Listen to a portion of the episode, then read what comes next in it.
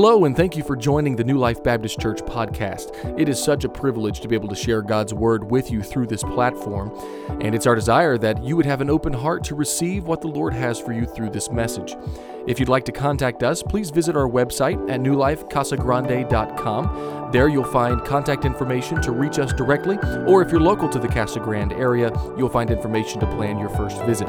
If you benefit from this sermon, please share it with a friend or feel free to leave a review. Now, let's get ready to hear what God has for us today.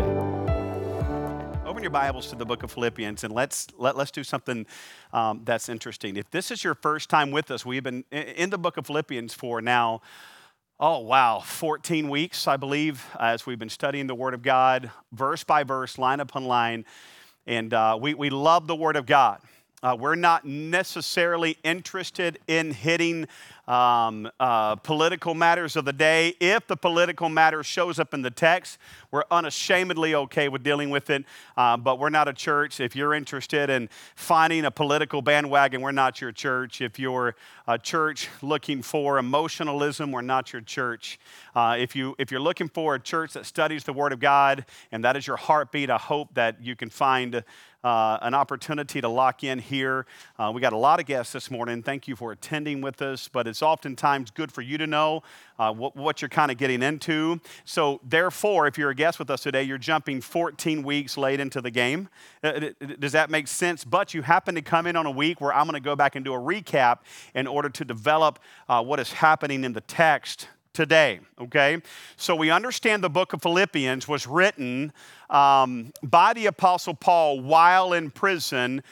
But what we may not have captured is the fact that the reason this letter is being written is because Epaphroditus, a fellow soldier, worker, laborer with Paul, had gone to Philippi, had checked out everything going on, or had spent some time with him, and had come and given Paul a report.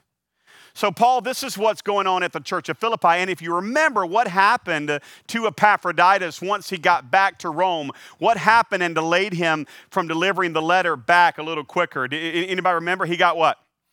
He got sick, that's right. He got very sick. And matter of fact, the Bible says that Epaphroditus was like almost sick unto death. And so there's a little delay of getting the letter back, but now the letter's done. Paul's written it, he sends the letter. Now, when the letter arrives to the church in Philippi, it doesn't arrive in a scenario like this. Here's our struggle oftentimes. We want to take the Bible and make it fit into 2021 but you, you can't get a clear interpretation of Scripture if you do that. You have to take 2021 and fit it into Bible times. And, and so um, it's not like Epaphroditus shows up, hands the pastor the letter, and he reads it to a large congregation. In, in the early church, in the first century church, it wouldn't have necessarily been done like this, meaning there wouldn't have been multiple large synagogues with massive congregations. Back then, it would have been more, um, can I use the word carefully? House churches. Not house churches as in me and my family, no more, and no one else are going to sit here and study the Bible on Sunday. No, people's homes became a place of congregating. The word church means to gather. You cannot have church in your house alone. You can study the Bible. You can read the Bible. You can pray. You can worship. You can sing, but you cannot be a part of church, truly, ecclesia, without congregating, because the word literally means called out assembly. And so they, they had assemblies all over the city of Philippi, and every assembly had biblically its own elder or pastor. That's why when we look in the Old or the, the New Testament church, we see the plurality of elders. It wasn't there was one big building and they had five pastors. The plurality of elders in the New Testament meant they had multiple churches, and Elder Bob was over here, and he was in that congregation, and then, and then El, Elder Mike was in that one, and Elder James was in that one, and, and, and Elder Stephen was in that one, and, and, and so they, they would pass the letter around. More than likely, the letter came to the prominent location, and after it was read there, it was handed to each local church within the church of Philippi the beauty of the New Testament church. Now, sometimes historically, they would gather if they could find a location to fit so many people. Guys, I know it's shocking, but they didn't have mega church buildings and stadiums that would hold four or 5,000 Christians at one time. It, was, it was just a little different than it is today. But, but watch what's happening. So the letter shows up to the church. And in the church of Philippi, let, let's, let's make note, there is there are two individuals that are frustrated with each other. They're in literal disagreement. There's a problem in the church between these two women, and Paul has heard about it. And so now he's sending the letter back. So imagine the pastor gets the letter and says, Okay, guys, gather around, gather around. Everybody get in, get in. Send out word. We, we got the letter from Paul. Everybody come in. Yeah, yeah. Make some room for him there. Y'all scoot over and let them come in. So now you can see what's happening. And, and, and the elder gets up to read. And he opens the letter by saying, um, it's so great to be able to communicate with you. I want to let you know that me and Timothy and Epaphroditus were all doing well. Peace and grace be to you multiplied through Jesus Christ. And, and remember this, guys, we're all a part of the church because we're saved believers. If it wasn't for the gospel of Jesus Christ, we would be nothing. He goes on to say in the same letter, I'm recapping the letter, he goes on to say, I pray earnestly that you know the truth there's nothing more important to me as a pastor than you know the truth of the Word of God. And I want you to know something, guys. I am in jail.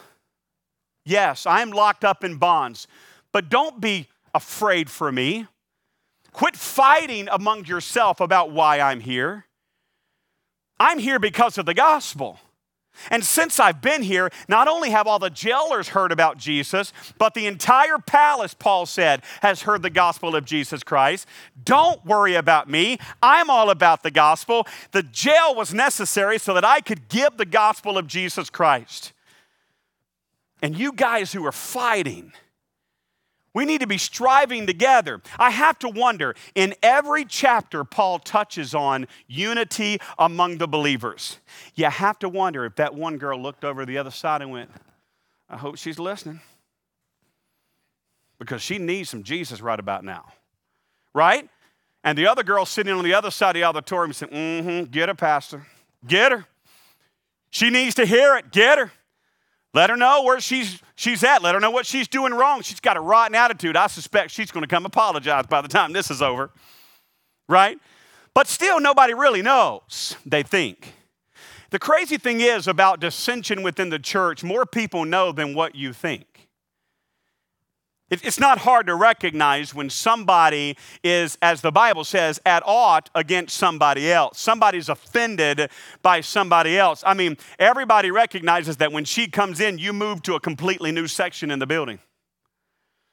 Everybody recognizes when that guy walks up, all of a sudden you quit talking and kind of cross your arms. I mean, we, we think it's hidden, but can you imagine the, the, the tension within the room? You could almost cut it with a knife, and Paul continues to address let us come together. Let us work together. Don't let any little thing get in our way because we are here to proclaim the gospel of Jesus Christ. And he keeps nailing it and nailing it. And then, of course, we know that the letter didn't have chapters.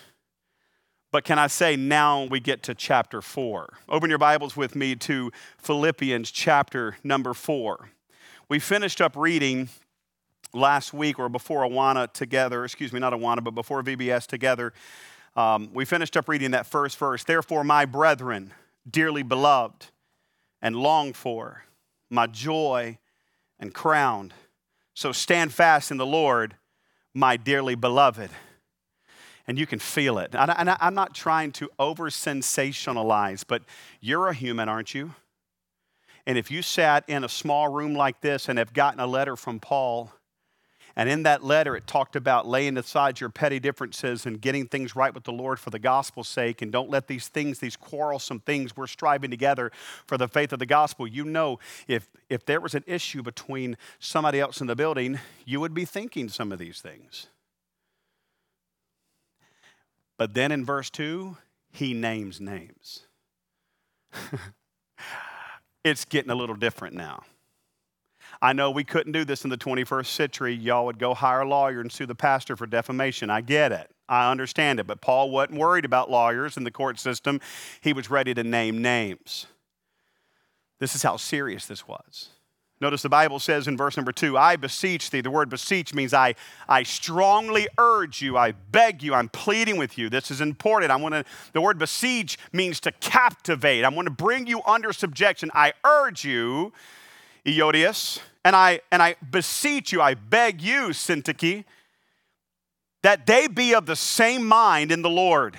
And I entreat thee also, true yoke fellow, help those women which labored with me in the gospel. I believe the true yoke fellow is Paul is saying, Hey, and Epaphroditus, I'm just letting you know if these two women can't deal with their problem, if Euodias or Syntyche can't deal with the issue, then I'm telling you, Epaphroditus, my true yoke fellow, you need to help them come to a conclusion because we've all served together.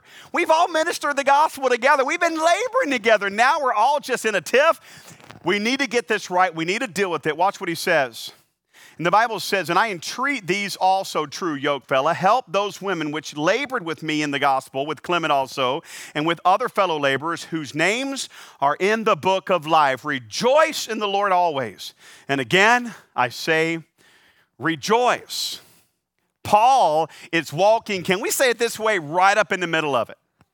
He's dealing with it. And here's a couple of things I want us to recognize uh, today. And, and let me preface it by saying this I, at this moment, do not know of anything going on within the body of believers here at this church, but I'm also highly aware that at any time, because of the humanity in which we live in, there can be issues among brothers and sisters in Christ. I get that. I'm not naive. I don't know of anything right now, but if there is something today is is a lesson that Paul is wanting us to hear.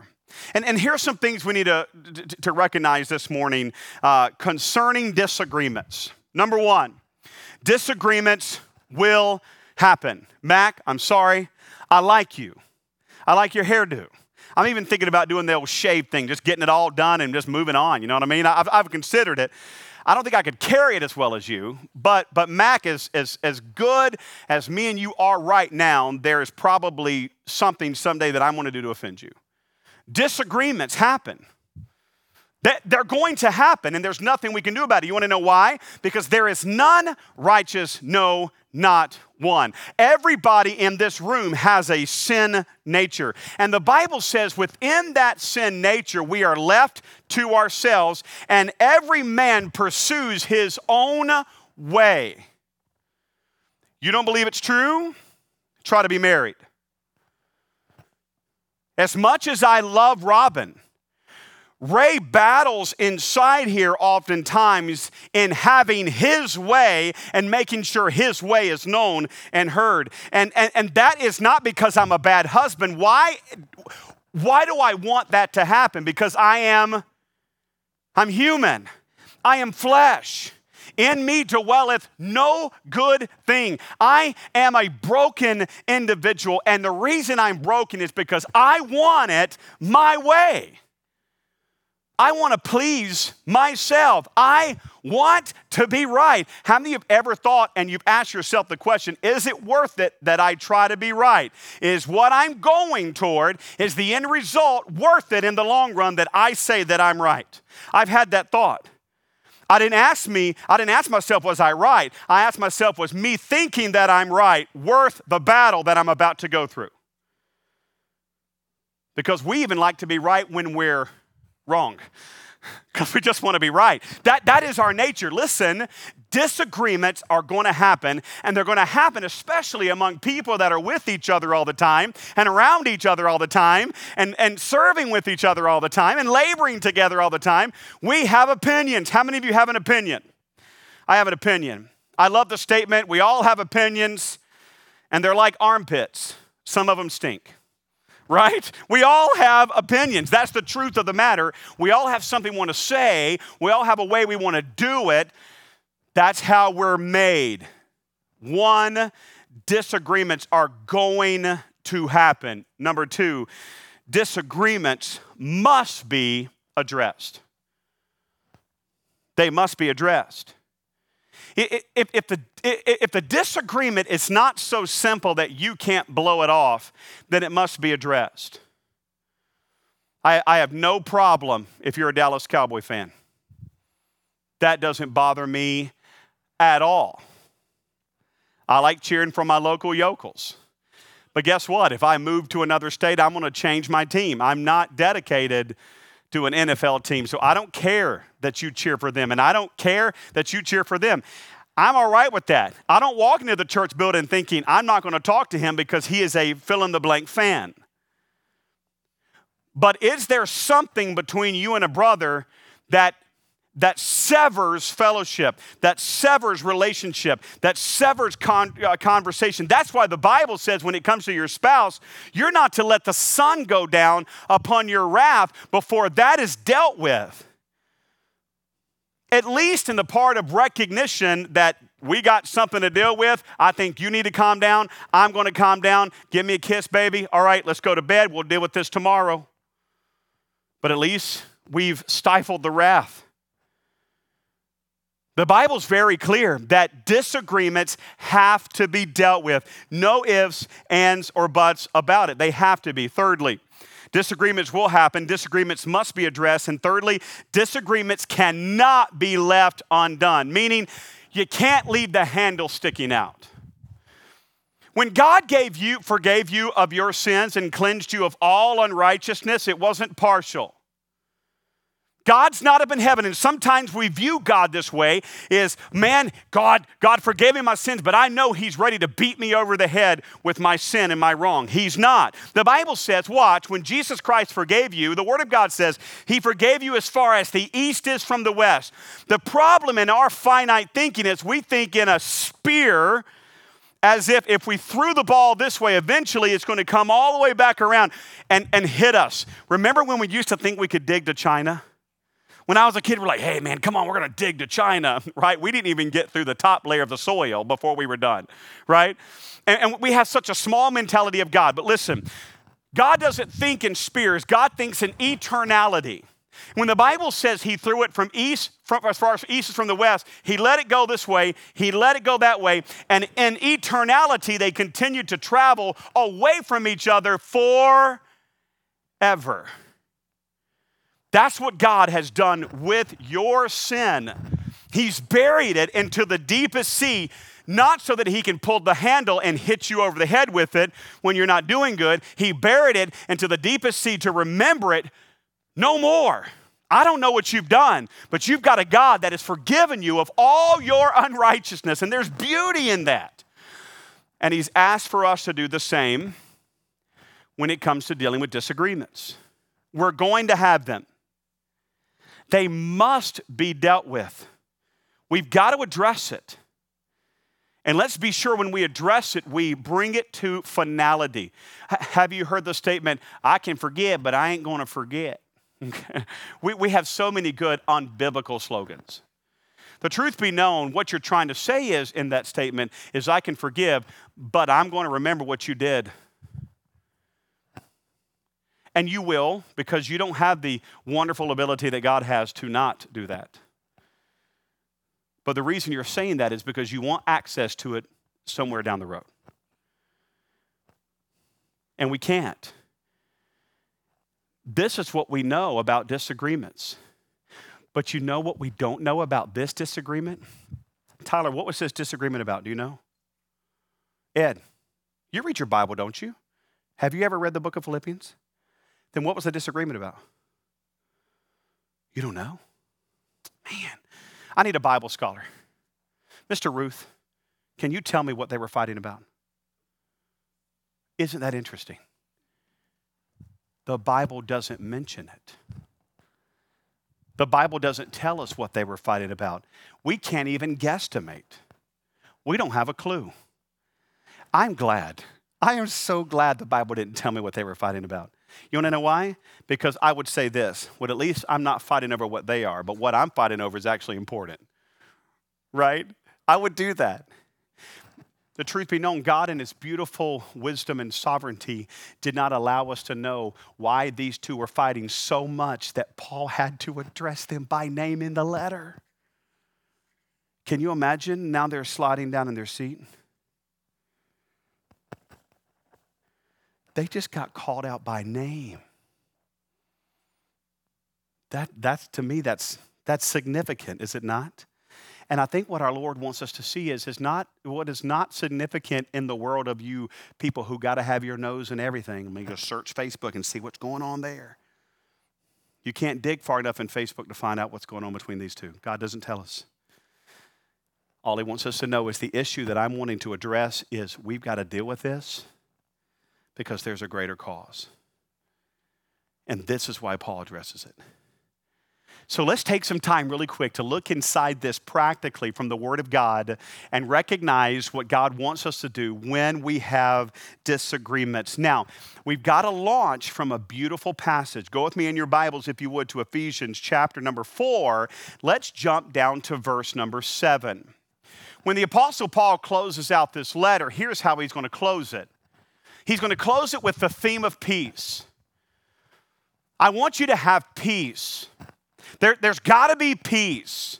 And here's one of the most famous verses, not only in chapter 4 and not only in the book of Philippians, but you'll recognize this passage if you know the Word of God because it's a powerful, popular verse in Christendom, in, in, in the Word of God, in the New Testament. Here's the verse And the peace of God, which passeth what? Do you know the verse? It passeth all understanding shall keep your hearts and minds through Christ Jesus. Can I say this? We live in a crazy world right now.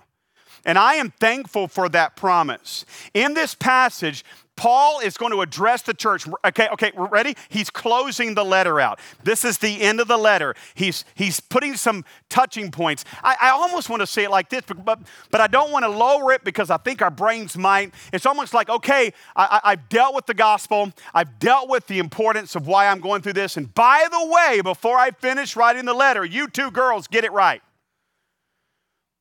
but that almost kind of makes it not seem as important. But I'm telling you that it, he's closing the letter, but this is vital. Here's what he's going to focus on peace.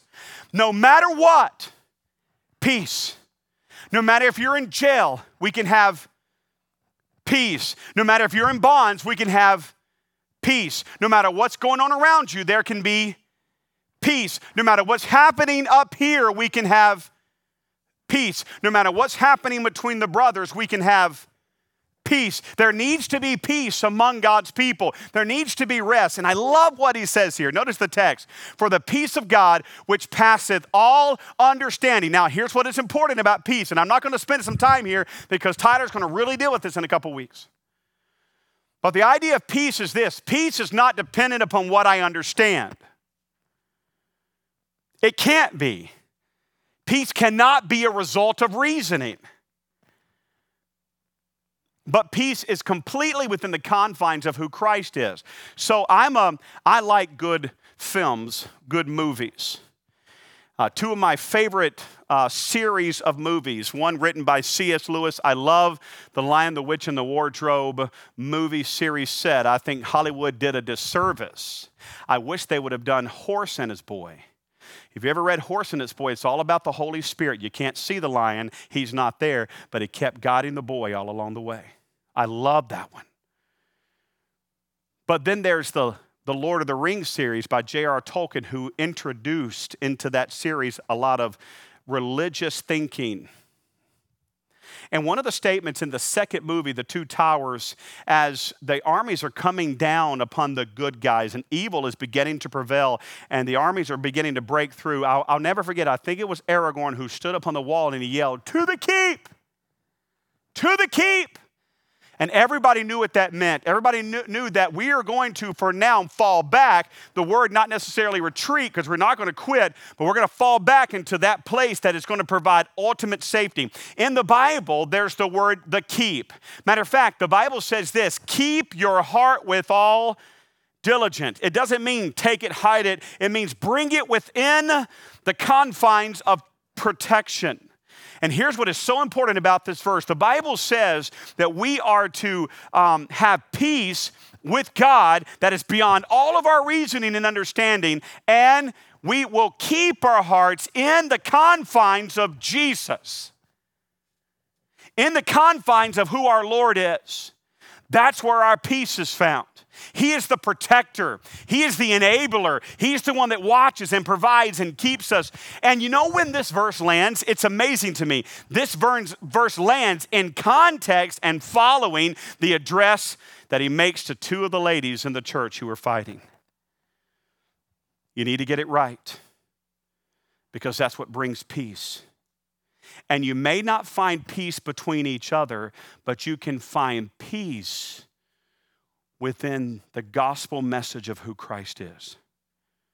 That's where we find our peace. Can I tell you something? When, when the word came down Friday morning, that as far as a nation is concerned, that abortions were going to be um, now illegal nationwide, would be up to the states. Guess what I did not get?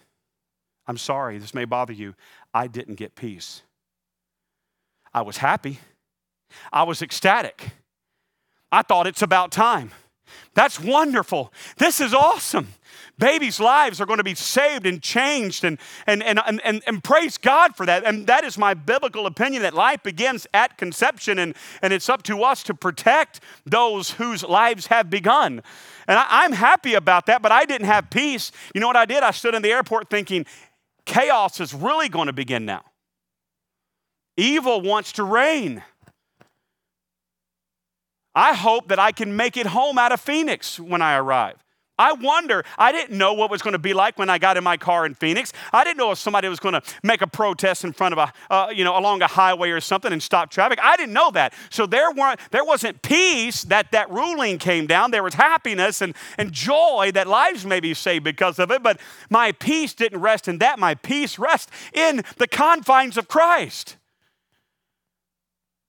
that whether in jail or in shackles, I can have peace because I'm within the, the keep of Christ.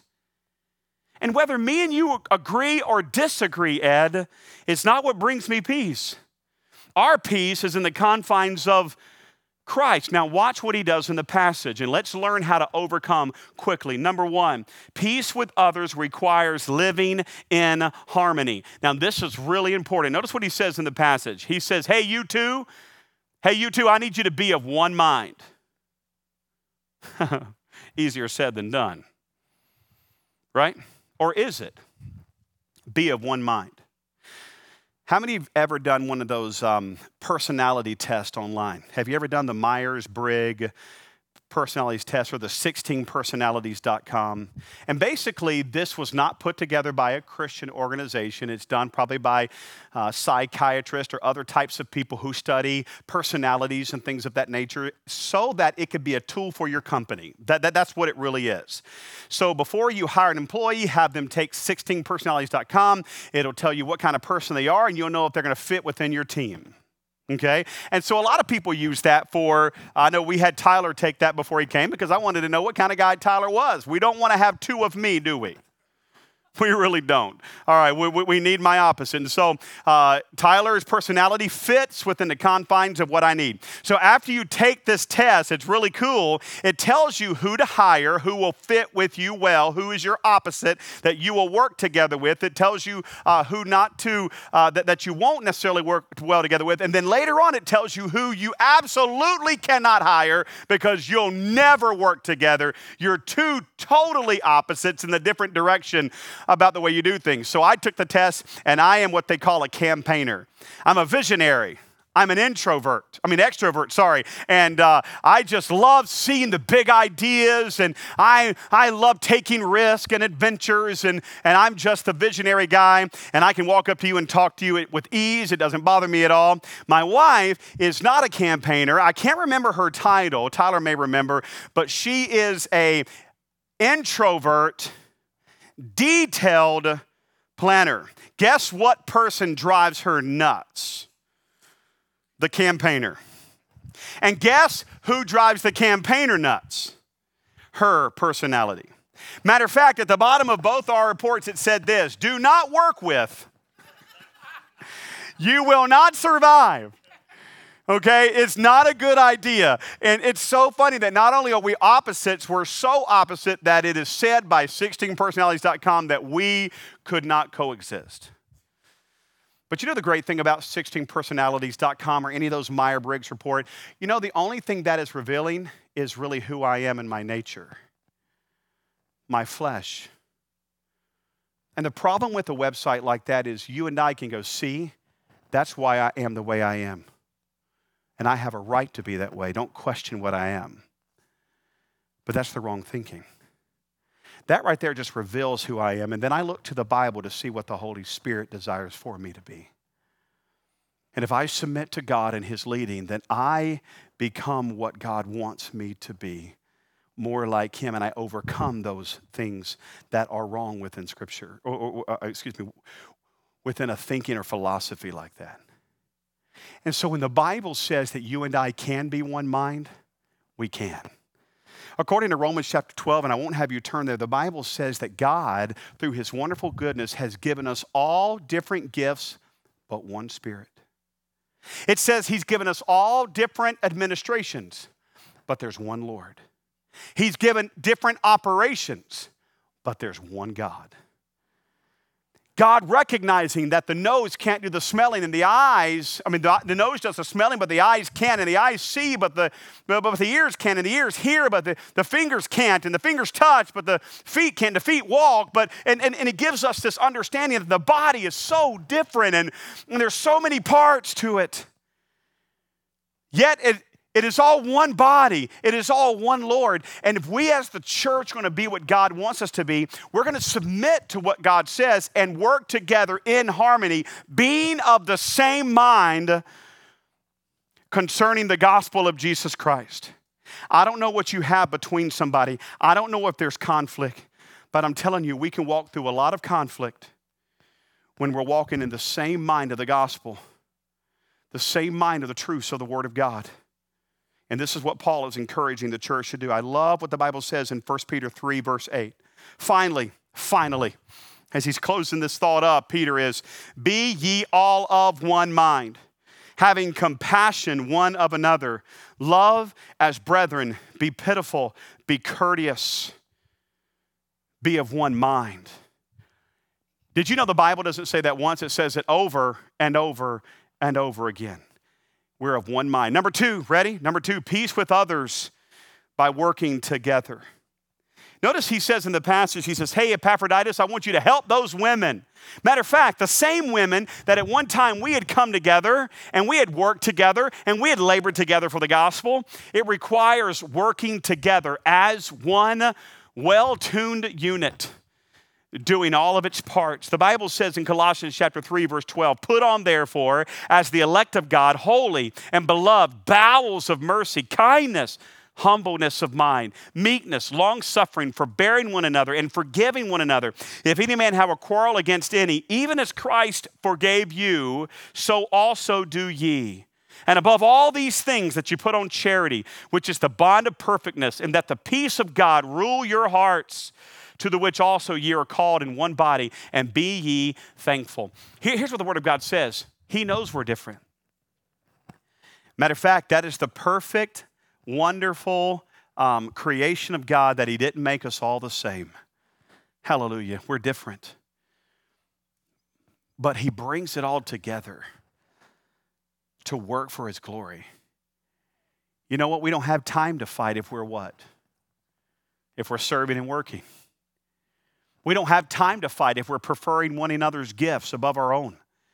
We don't have time to fight if we're, if we're all worried about who's going to get the glory. We don't, we don't have time to have disagreements if we're laboring and working together for the gospel of Jesus Christ. That is what it's about, church. It's about the gospel of Jesus Christ. And I can put aside a petty difference for the power of the gospel. Josh McIntyre was in here this morning. He's probably out on the property somewhere. And, uh, and Josh McIntyre has been with our church since the second week we started here at New Life Baptist. And you may not know this, but in seven years, Josh McIntyre and I, for different reasons, have had multiple disagreements. Did you ever recognize it? Did you ever see it? Multiple. We've had conversations, not in these, well, yeah, we did. In that room one time, we've had conversations back in the old building when it first got started, and we were all thinking our way through things and families and people and friends and uh, conversations in, at, at my driveway. Uh, hey, I need to talk to you. Can we talk right away? Yep, I'll meet you out front. Um, we've had conversations. And there is no one that I, I, I feel closer to as a friend I'm 47 years old. We're talking about all the buddies that I had growing up in high school and throughout college. There's no one that I count um, as one of my dearest friends than Josh McIntyre. You want to know why? Because when disagreements popped up between me and him, we dealt with them immediately. And although we didn't see eye to eye, both of us came to the conclusion that this disagreement doesn't have the merit or value that the gospel of Jesus Christ has and what needs to happen within the confines of his local church. So let's make sure we come to a conclusion on how this needs to end up. And we always hug, and sometimes there have been tears, and we have wrapped our minds and sh- our hands around each other, and we've shaken hands, and we've walked out of rooms, and guess what's still happening? The gospel is still going forward. When Tyler came on staff here, I told Tyler, I said, There's one thing I'm begging you, Tyler. I'm, I'm begging you, and I promise the same thing out of you. If I'm upset with you or if something happens within our team, we don't hold it. We speak it, we deal with it, and then we work together. And has that happened? Are you upset with anything, by the way? Because I mean, we can deal with it right now. Why? Because the gospel is way more important than our disagreements. The only time the Bible says there should be separation is when it's over doctrine of who God is. And I will separate on a heartbeat over that. Or, secondly, when somebody cannot come to agreement, as Matthew chapter 18 says, concerning their sin, and we have loved them through it, and loved them through it, and loved them through it multiple times, going over and over again, trying to get them to repent, and they choose not to repent, then yes, there needs to be a separation until they choose to get right. But we're a team. And the Bible says two is strong, but you put three together, and that cord cannot be broken. We are laborers together for Jesus Christ and for, if, if there's no other reason that we should say, you know what, this is really not worth it, it's for the gospel of Jesus Christ. Here's what he told him thirdly He said, Remember what brought us together. Don't forget this the glue that holds us together the purpose. Notice the text. This is so amazing. He says, We labored together. They labored with me in the gospel. And for crying out loud, our names are written in the book of life. So rejoice. I mean, really, rejoice. Don't let these petty differences separate us from the work that God's doing. Don't let these petty differences separate us from laboring together for the gospel. Hey, my name and your name, Ken, they're both written in the book of life if we're believers, aren't they? Settled forever in heaven, sealed by the Holy Spirit. It cannot be undone. Let us let us together recognize who we are in Christ Jesus and why. I'm not talking about some kumbaya.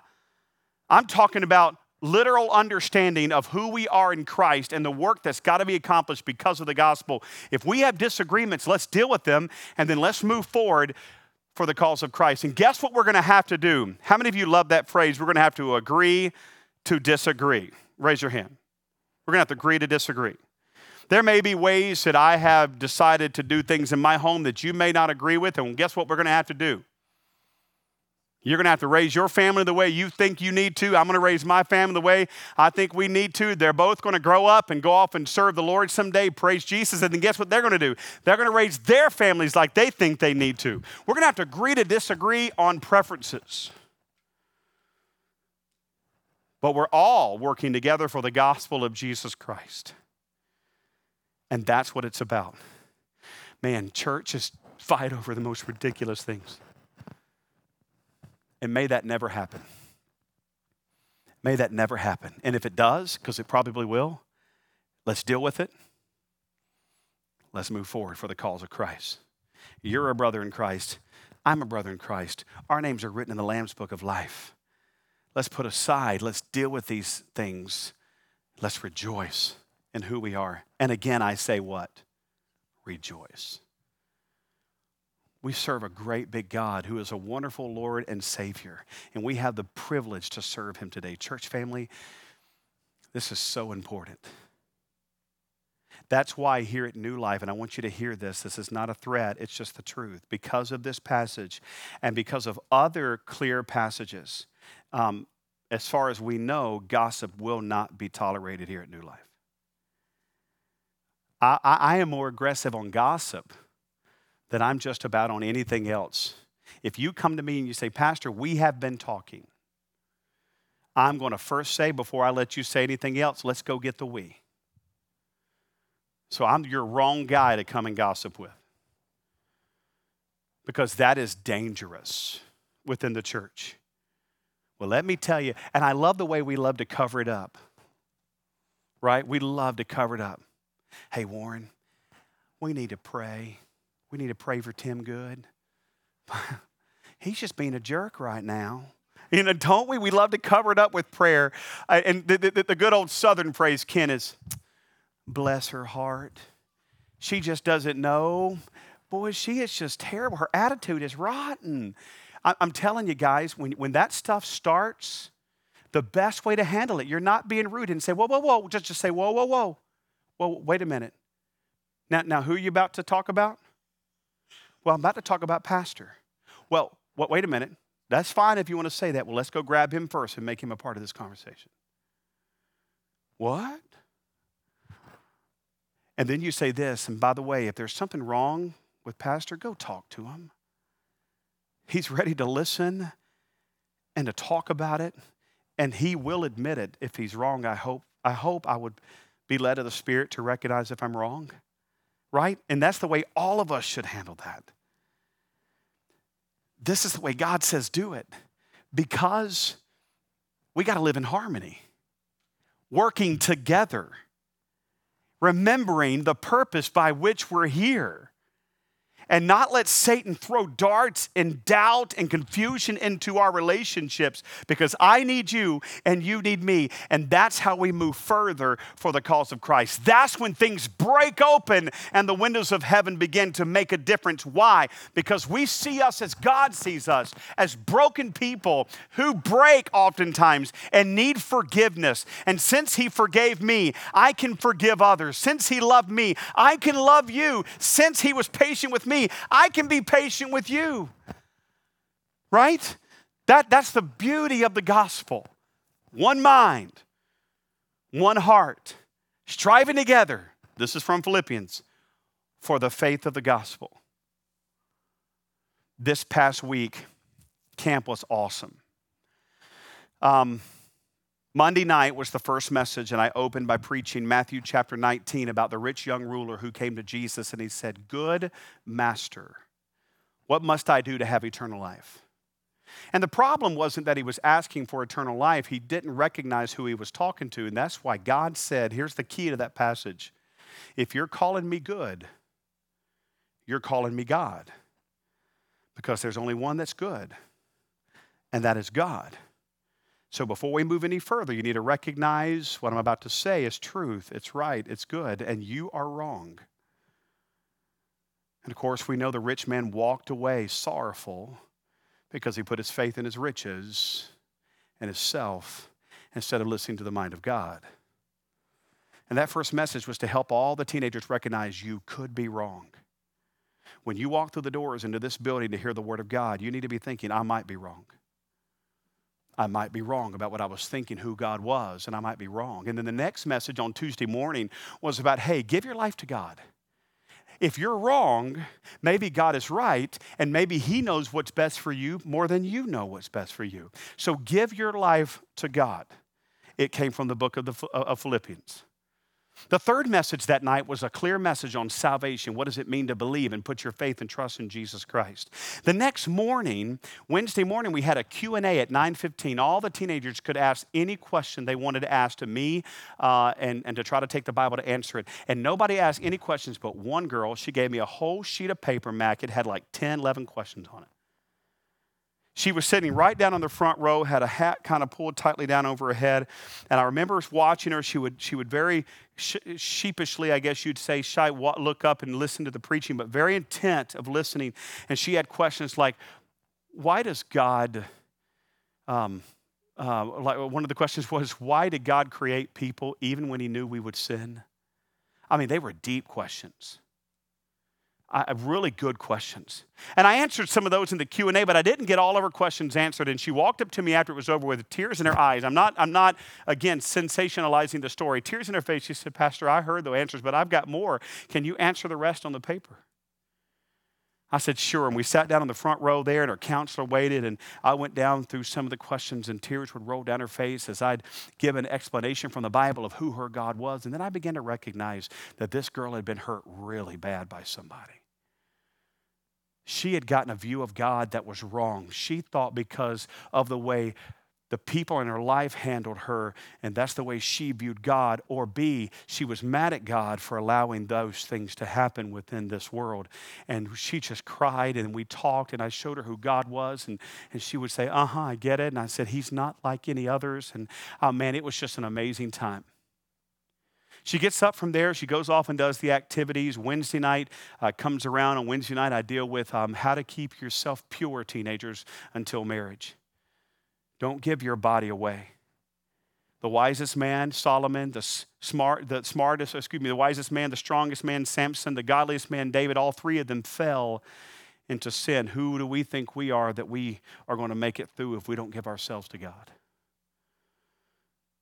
The next morning, we dealt with parents submitting to authority in your life. And in the midst of that parental marriage, there's a whole section on forgiveness.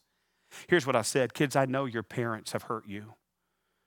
I know some of you, your parents have hurt you bad. There's, there have been things that have been done by authority in your life that are damaging and scarred you. And I said, You need to be sure if it's still happening. I said, You need to go scream it until somebody hears you. You need to go yell it until somebody gives you help. You don't let that keep going on, but, but, if God forgave you of your sins, you can forgive them of theirs.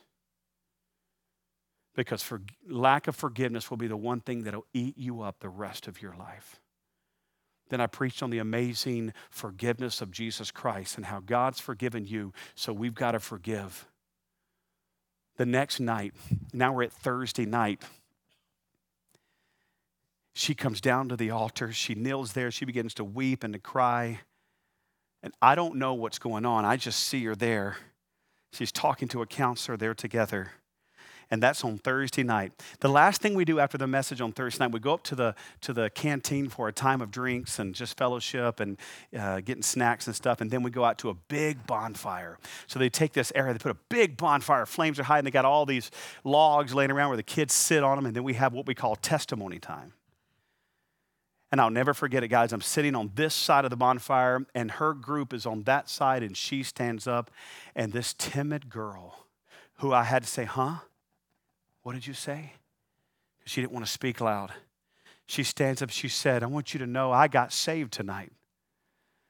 And I realized that God loves me and that He's forgiven me of all my sins. And I forgave those who have done things to me. And she said, Not only that, and she is speaking loudly. I'm thinking, This girl's different. Something's happened in this girl's life. She went from timid and shy and like a whoop puppy to vocally voicing the greatness of God in her life. And now she's like, I want to give my life to God to serve Him. And she was like a junior or senior in high school. And she said, I don't know what that means, but I'm going to do it my heart was overwhelmed. Tears began to come down my face to, to, see a radical change that, that, that hinged on forgiveness.